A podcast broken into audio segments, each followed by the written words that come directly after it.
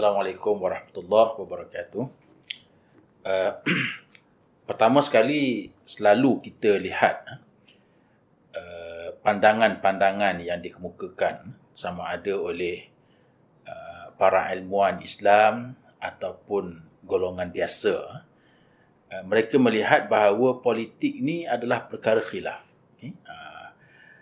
Jadi bila masuk bidang siasah, bidang politik, maka ia adalah perkara khilaf, perkara yang mempunyai pelbagai pandangan. Okay? Disebabkan adanya nas ataupun dalil-dalil yang tidak qat'i sifat dia ataupun tidak mutlak sifat dia. Okay?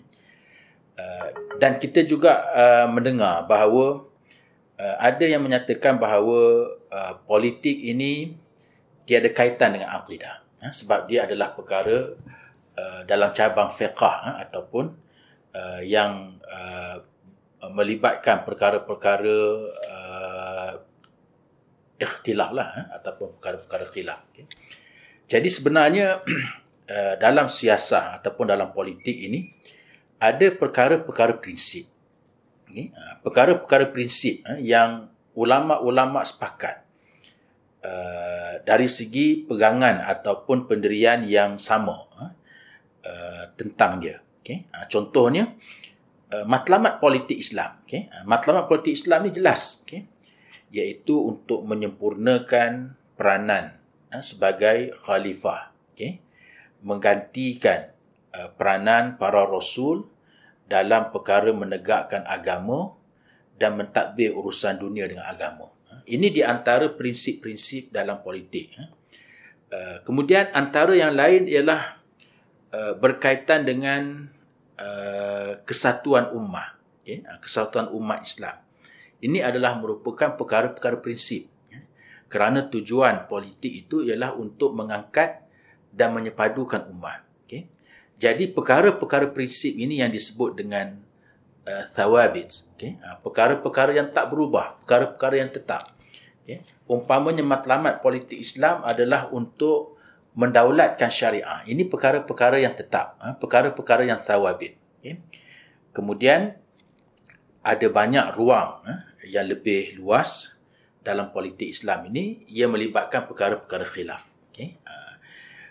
Di mana perkara-perkara khilaf ini sumbernya adalah disebabkan oleh nas sama ada daripada Al-Quran ataupun daripada hadis-hadis Rasulullah Sallallahu Alaihi Wasallam yang mempunyai pelbagai pandangan, tafsiran, istinbat hukum yang berbeza antara seorang ulama dengan ulama yang lain. Okay? Jadi perkara-perkara khilaf ini sebenarnya merupakan suatu rahmat. Disebut ikhtilafi ummatir rahmah. Okay? Kerana apa disebut rahmat?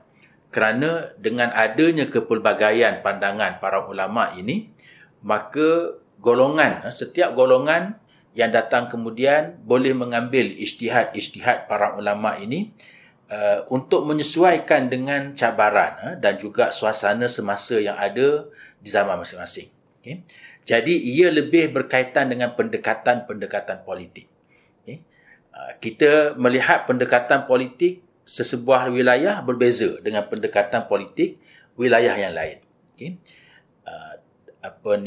Kaedah-kaedah aja berbeza mengikut zaman. Okay. Jadi ini yang disebut sebagai perkara yang mutaghayyirat. Okay.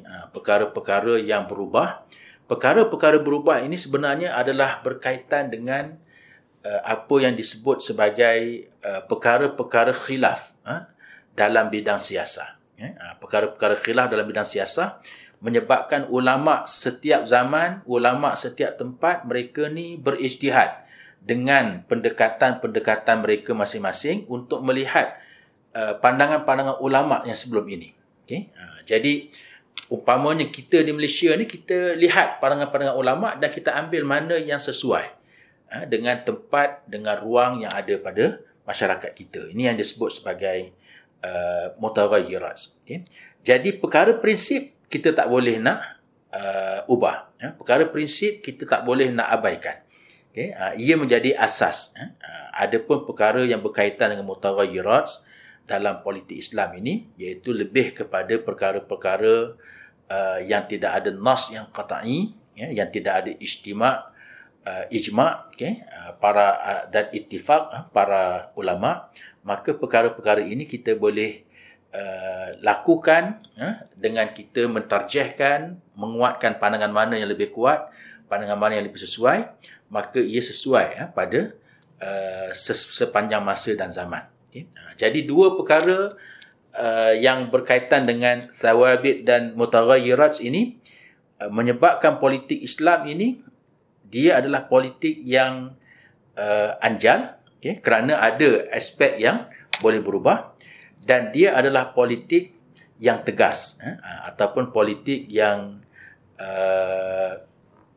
konsisten, okay? Konsisten, tidak oportunis, tidak populis, kerana ada aspek-aspek yang bersifat Tsawabit, okay? Iaitu prinsip yang tak berubah, okay? Itulah di antara yang dapat dikupas daripada apa makna Tsawabit dan Mutaghayyirat dalam konteks politik Islam.